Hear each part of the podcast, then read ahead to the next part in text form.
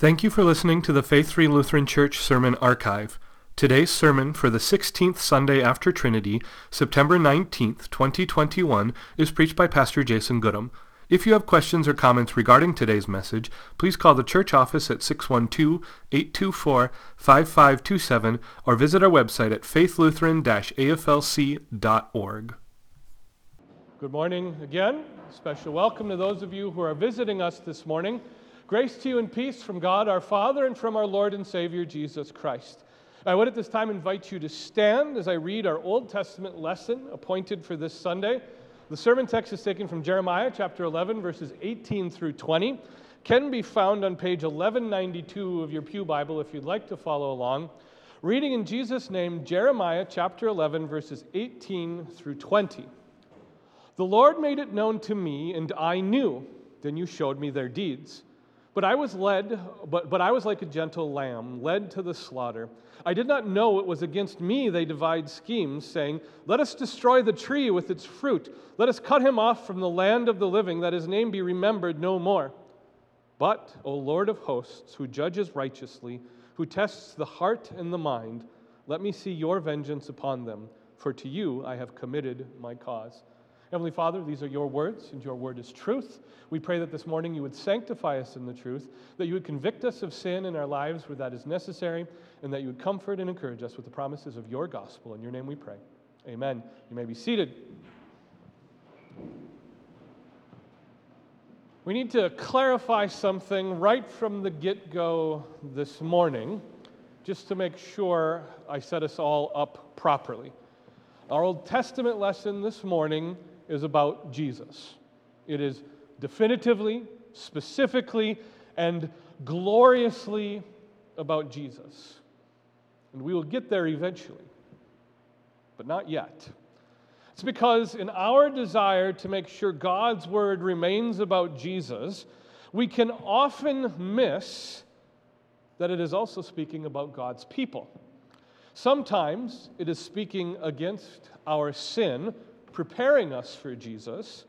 And sometimes it is speaking about the great many blessings God has poured out on us because of Jesus. But much of the time, when the Bible is speaking about the people of God, it is speaking about our suffering. Now, that shouldn't surprise us. My guess is that most of you are aware of that reality. We've touched on suffering during the sermons quite frequently during this year on the Old Testament lessons. But there's a particular angle of suffering that our Old Testament lesson presents here this morning God's seeming lack of activity when it comes to our suffering. We know we suffer we know we suffer because of sin in the world, either our own sin or the sins of others that is often beyond our control. But what we, especially as Christians in particular, struggle with is when God allows our suffering. When God sits back and watches our suffering play itself out. Or at least that's how it feels. That can and does often seem unfair to us. And that's exactly the perspective we're going to take up here in Jeremiah 11. So, the first reality from these three verses is that God knew Jeremiah's suffering. God never promised Jeremiah that it would be easy. Built into the description of Jeremiah's call in chapter 1 are God's warnings that it wouldn't be easy Jeremiah 1 8. Jeremiah, God tells Jeremiah in his call to be a prophet, do not be afraid of them.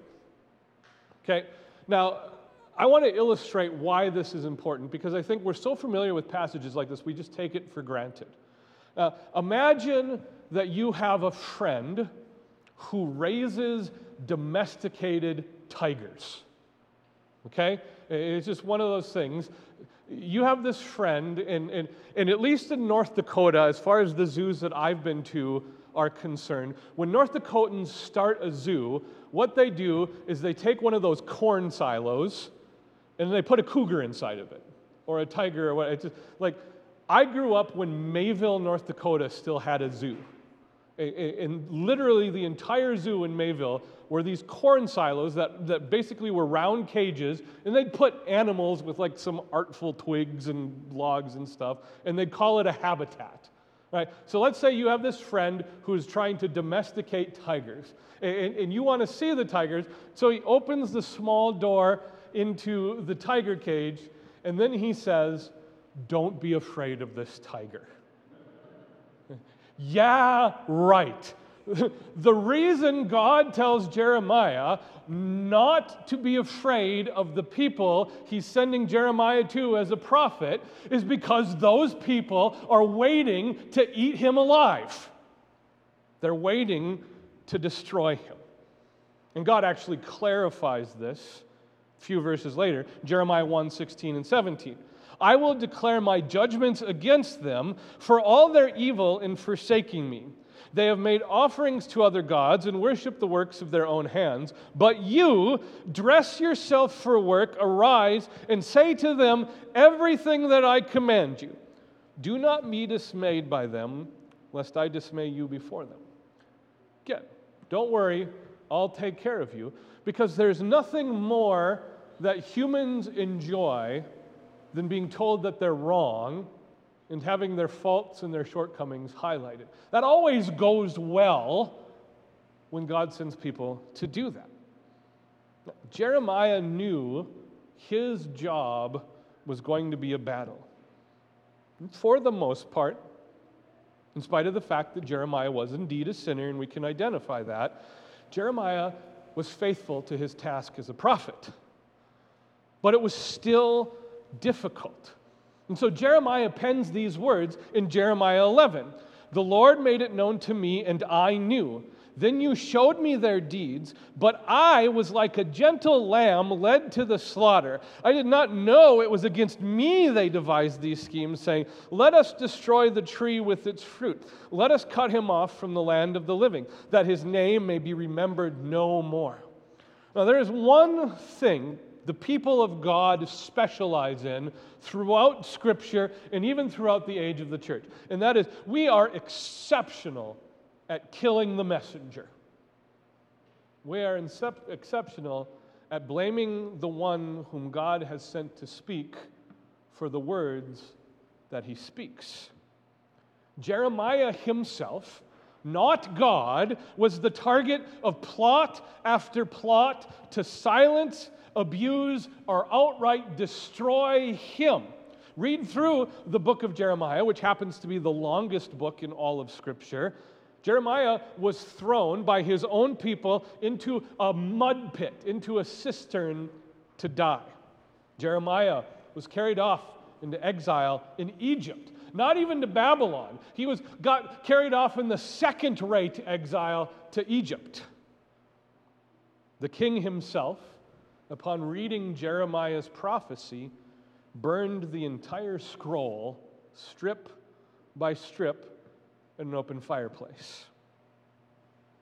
It's actually dismaying the level of crime Jeremiah endured because God commissioned him to be his messenger.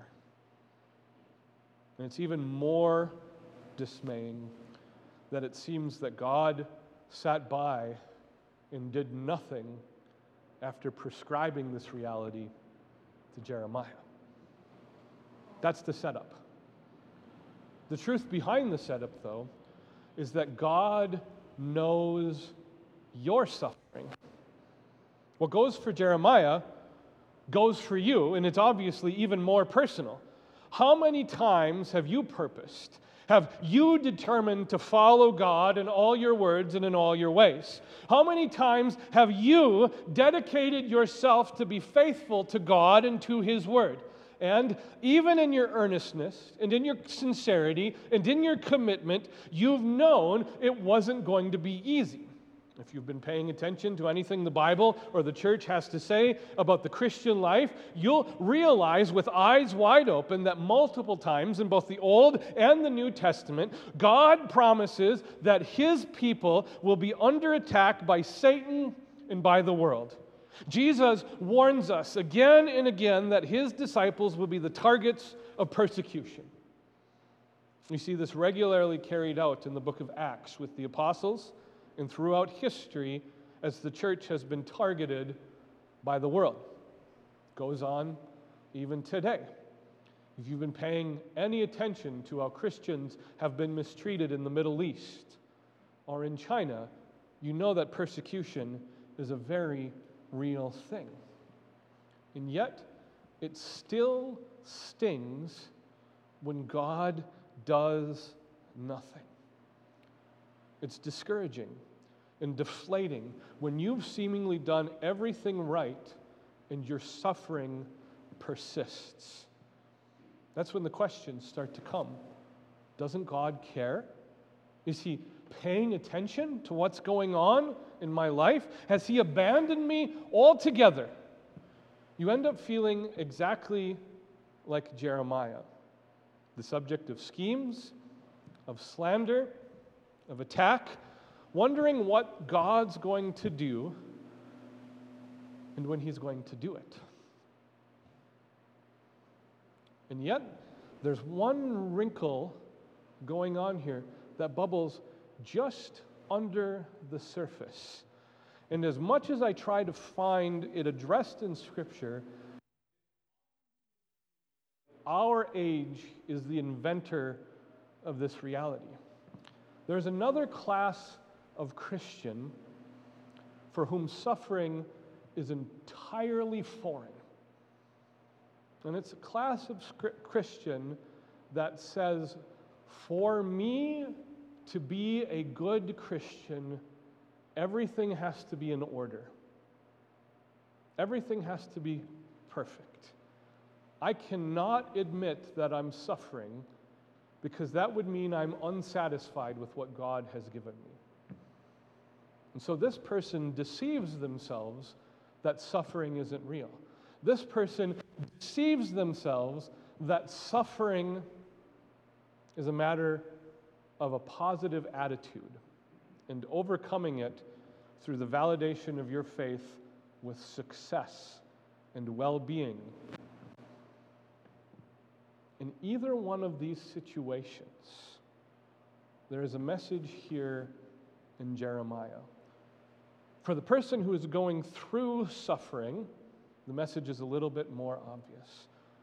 For the person who denies suffering, there is a fallback. There is a net for you when you realize that you do suffer. And here's the reality God suffers for you. This is the precise time when it is appropriate to us, for us to return back to that reality in the Old Testament lesson. This passage is about Jesus. It is definitively, specifically, and gloriously about Jesus. Now, what prophecies like this in the Old Testament tell us is that God hasn't been doing nothing. God is not sitting idly by. God is not ignoring you. God does care. The reason we know this is that God has suffered too, and he has suffered in the same way we suffer. Jesus was subject to the plots and the schemes and the attacks of the world, even of the people of his own ethnicity. And Jesus was subject to the humiliation of his passion, a secret and illegal trial a public mocking, a brutal beating, and a gruesome and inhumane execution. Jesus, in fact, was quite literally slaughtered. And all this time, God the Father seemingly did nothing. To the point where Jesus himself cries out from the cross, My God, my God, why have you forsaken me? But all this happened so that God could answer your fears about how He feels about you. God forgives you, He redeems you, and He saves you, all because God suffered and died in your place and because of you. Jesus is the sacrifice for your sins. And Jesus is the guarantee that God does and will continue to care about you for all eternity. One of my favorite verses from the book of Romans says this If God is for us, who can be against us? He who did not spare his own son, but gave him up for us all, how will he not also with him graciously give us all things?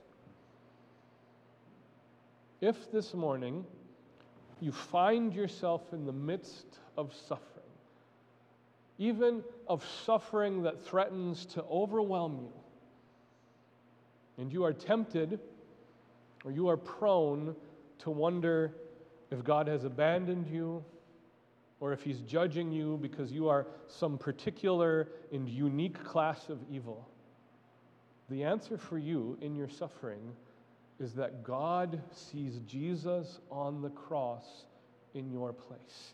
That God's opinion of you is his crucified and risen Son.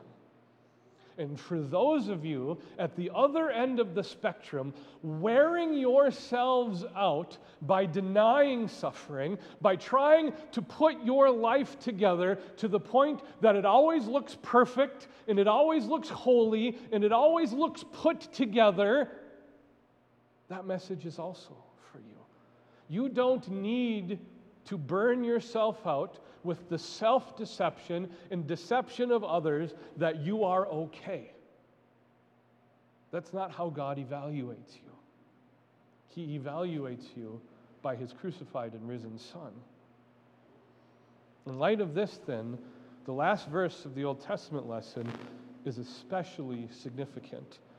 But, O Lord of hosts, who judges righteously, who tests the heart and the mind, let me see your vengeance upon them, for to you have I committed my cause. Three realities exist for us as our examination of this section of Jeremiah 11 comes to a close. One, God judges righteously. Two, God tests and knows your mind and heart. And three, God judges sin and takes vengeance on his enemies. Without that first reality, without the first truth about God and his righteousness, this concluding verse should absolutely terrify us because you're a sinner. You've rebelled against God. You've tried to replace God with yourself. God knows this and even more about your sin than you know yourself. And the promise rings true God can and will exact revenge against his enemies. The inconvenient truth is that in our sin, we stand as an enemy of God but with the knowledge that God has suffered and died in your place, this last verse is a tremendous word of promise and comfort and hope. Because God judges righteously. God doesn't make mistakes. And because of Christ and in Christ, He has judged you to be righteous. He has judged you to be holy. God has done this because He knows your mind and your heart. He has done this because you desperately need it. And in so doing, God has already, in fact, exacted revenge on his enemies. They are conquered. Your sin, all death, and the devil are all defeated foes because of the cross and the empty tomb. God judges righteously. He doesn't ignore your sin. He doesn't sit back and wait for you to prove yourself worthy of His love. God took the initiative, and in your shame, in your suffering, and in all of life threatening to overwhelm you, God stepped into human history and He made you His own. And He judges righteously. and he continues to judge righteously. And when the next event in life goes sideways, and when the next thing threatens to crush and to overwhelm you, God judges righteously. And if today you are sitting there with either that reality or the shame of your sin or both, God judges righteously. And as you approach this altar and receive the body and the blood of Jesus Christ, He still judges righteously. And this is His judgment you are forgiven. God's opinion of you isn't based on your performance or on your circumstances. It is based on Christ and what God freely offers you today and every Sunday is Christ. All of Christ for you. All of Christ in your place. Amen. And now the peace of God, which passes all understanding, guard your hearts and your minds in Christ Jesus our Lord. Amen.